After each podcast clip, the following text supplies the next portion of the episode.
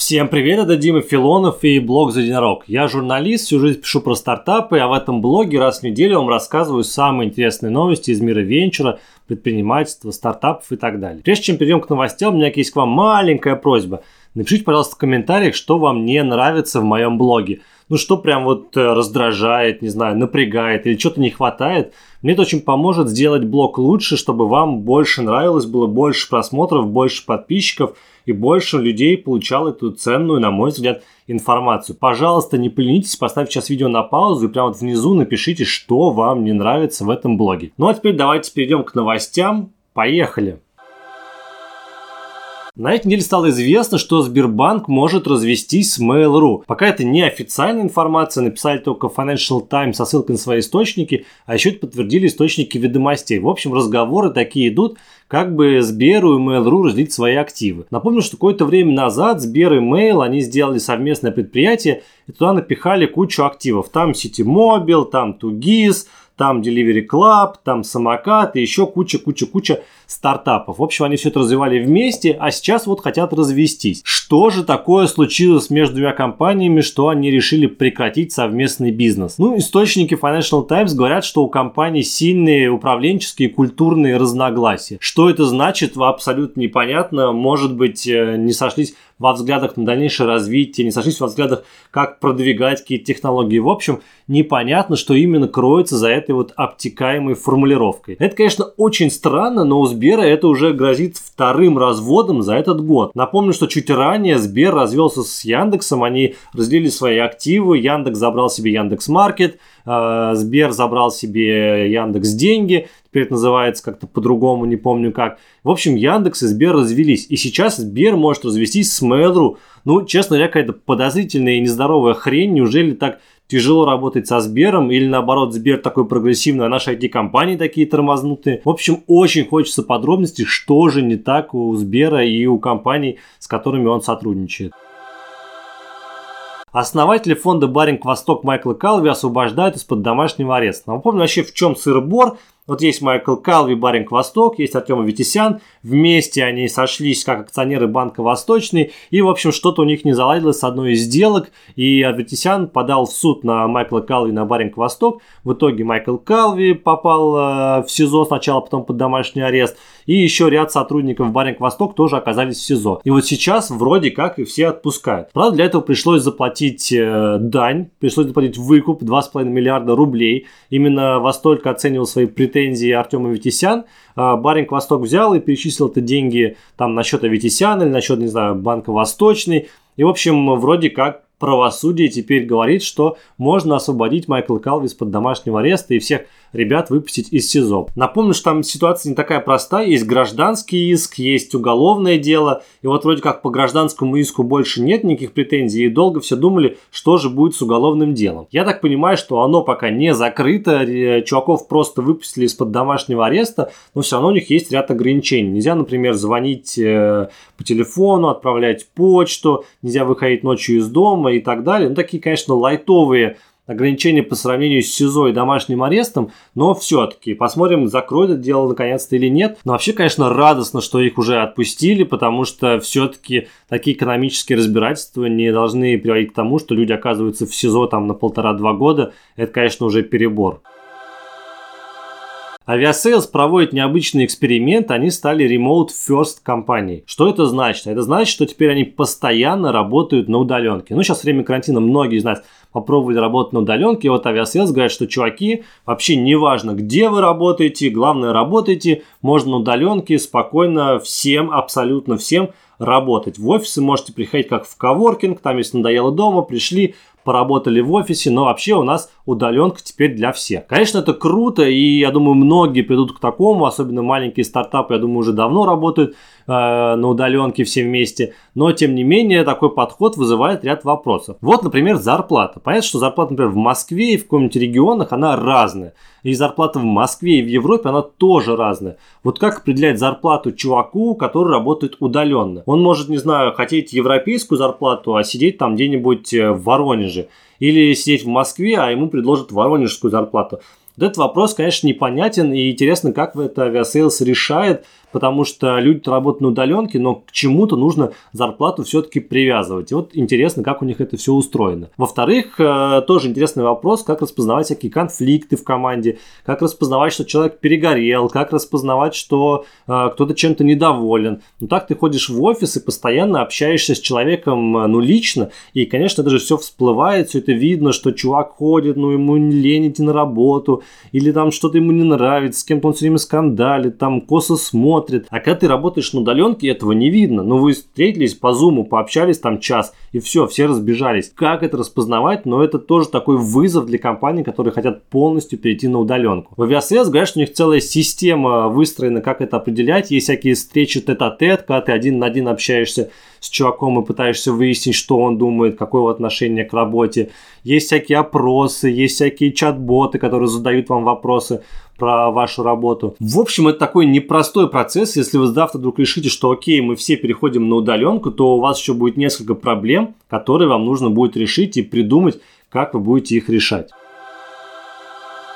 Правительство Великобритании хочет ужесточить доступ иностранных инвесторов к компаниям и активам. Конечно, не ко всем, а к части только компаний, и они из разных сфер, э, то, что называется, это сферы будущего. Ну, это искусственный интеллект, космонавтика, там, биотехнологии, э, робототехника, телеком. Но вот технологии, за которыми, как говорится, будущее и прорывные всякие штуки. В общем, правительство Великобритании сделало вот, что если вы теперь захотите вложиться в такой стартап из этой сферы, то вам нужно будет подать уведомление специальному регулятору. Регулятор изучит сделку, посмотрит, кто инвесторы, в какой стартап они вкладываются, в какую компанию, и решат, разрешать эту сделку или нет. Да, у них есть возможность заблокировать сделку, и, конечно, никакой иностранный инвестор в таком случае не сможет вложиться в компанию. Конечно, здравое решение, потому что такие технологии нужно контролировать, чтобы иностранцы ну, не выкупили компании перспективные, чтобы все-таки какая-то технология оставалась в Великобритании. Тут главное не пережестить, чтобы не блокировались все подряд сделки, но я думаю, очень здравое решение на месте Великобритании. Шведский сервис аренды электросамокатов Voi или Voi не знаю, как правильно произносится, но, в общем, в Швеции есть сервис аренды электросамокатов, и они решили внедрить искусственный интеллект и компьютерное зрение в эти самые электросамокаты. Нахрена это надо? Для очень простой цели на самом деле. Вот э, сейчас многие жалуются, что чуваки на электросамокатах гоняют по городу, никого не замечают, могут быть аварии, они могут очень агрессивно ездить, там сбивать пешеходов, у самих ни хрена нет ни шлемов, никакой защиты, а едут они со скоростью там до 30 км в час. В общем, реально опасная штука. И теперь искусственный интеллект будет отслеживать, как эти владельцы электросамокатов, точнее те, кто арендует электросамокаты, гоняют на них по городу. Во-первых, они могут отслеживать, если вдруг на дороге есть какой-то пешеход, и видно, что электросамокат прям летит в него, то искусственный интеллект это сможет распознать и как, знаю, как-то затормозить электросамокат или еще что-то сделать. И при этом а, искусственный интеллект может анализировать, как конкретный чувак вводит электросамокат. Если он вводит очень агрессивно, там между пешеходами гоняет или еще что-то, то ему могут просто заблокировать сервис, сказать, чувак, извини, но электросамокаты это не твоя тема. Научишься спокойно есть, да, приходи, бери в аренду, но пока это не для тебя. Ну, в общем, прикольная штука, конечно.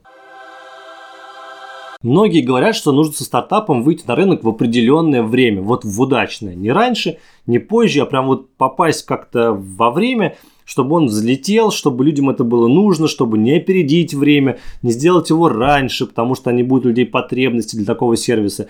И вот я сейчас вам расскажу историю, как чуваки из Лондона прям попали очень-очень точно. Есть такой лондонский сервис Hopin. Он делает сервис для онлайн-конференций. Ну, чтобы люди могли онлайн там собраться, пообщаться, какие-то, не знаю, там тусовки провести, концерты даже, ну или просто по работе там потрещать. И дело в том, что он существует только с июня прошлого года, то есть они запустились летом 2019 года. Конечно, тогда еще никто не знал про коронавирус и про пандемию, но вот спустя буквально полгода у чуваков поперло. И вот за последние там 8 месяцев или там 9 месяцев с начала этого года количество их э, пользователей выросло с 5 тысяч до 3,5 миллионов. С 5 тысяч до 3,5 миллионов. Ну, это гигантский просто рост. Там еще огромное количество новых компаний стало пользоваться. Раньше пользовалось там 1800 компаний этим сервисом. Сейчас 50 тысяч компаний. В общем, они на этой неделе привлекли новый раунд финансирования. Собрали 125 миллионов долларов.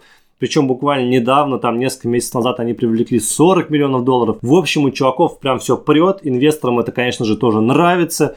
В общем, вышли очень удачно, в очень удачное время со своим э, предложением, своим сервисом на рынок. Ну, конечно, им тут просто несказанно повезло. Никто не знал, что будет эта пандемия. Вот они сделали сервис, и прям вот все, как бы звезды сошлись. Конечно, чувакам супер прям повезло.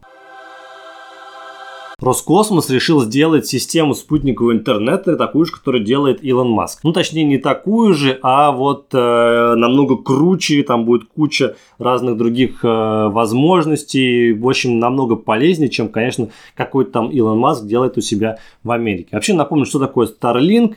Starlink, я вам рассказывал про это в прошлом выпуске, это такая система спутникового интернета. Вы берете небольшую тарелку, ставите там в любой точке земного шара и получаете очень быстрый и очень качественный интернет интернет. И вот Роскосмос сказал, что, блин, нам нужно такую же сделать, дайте нам, пожалуйста, баблишко. Теперь самое интересное, сколько они на это попросили баблишка. Полтора триллиона рублей. Полтора триллиона рублей. Ну, это примерно десятилетний бюджет всего Роскосмоса. Конечно, сумма огромная, и с одной стороны, нам такая система точно не повредит, но с другой стороны, как-то сыкотно, на мой взгляд, выделять полтора триллиона рублей Роскосмосу, потому что помню предыдущие истории там про космодром Восточный, про другие штуки. Не факт, что даже все выделенные средства будут потрачены на эту систему, что она будет эффективна, что она будет работать. Может быть, все-таки как-то частными руками это сделать, не знаю, объединиться с операторами связи, чтобы чуваки из бизнеса контролировали как-то эту систему, этот процесс, как-то им больше веры, честно говоря, чем Роскосмосу. Слушайте, все мы знаем э, компанию Boston Dynamics, ну, полюбас, э, большинство из нас видели вот эти вот ролики с робособакой, которая ходит там, патрулирует, там, дерется с людьми, ее пинают, э, и вообще прикольная штука. Или там у них есть другие роботы, которые там могут сальтухи крутить и прочее, прочее, прочее. В этой компании на самом деле очень интересная судьба. Это ее создали в MIT еще, в Массачусетском технологическом университете. Потом в них инвестировала Google, и даже Google купила эту компанию. Потом Google надоела эта компания, они продали ее SoftBank. И вот сейчас выяснилось, что SoftBank ведет переговоры о том, чтобы продать ее компании Hyundai, да, тому самому автопроизводителю. В общем, Boston Dynamics может перейти под э, руководство Hyundai всего лишь почти за миллиард долларов. Сумма, конечно, не маленькая, но есть вот один интересный момент. Вообще Boston Dynamics существует с 1992 года. То есть компании уже почти там 28 лет. Но при этом она убыточна. Да, чуваки научились делать очень крутых роботов.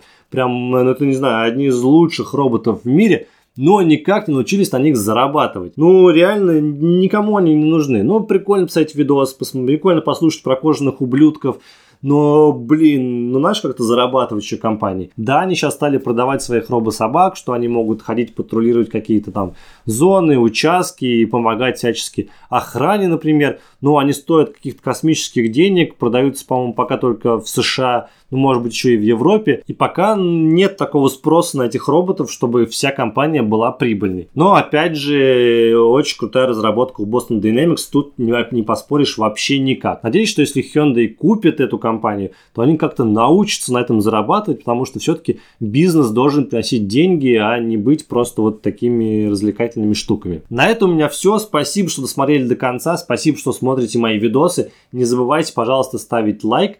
Всем пока!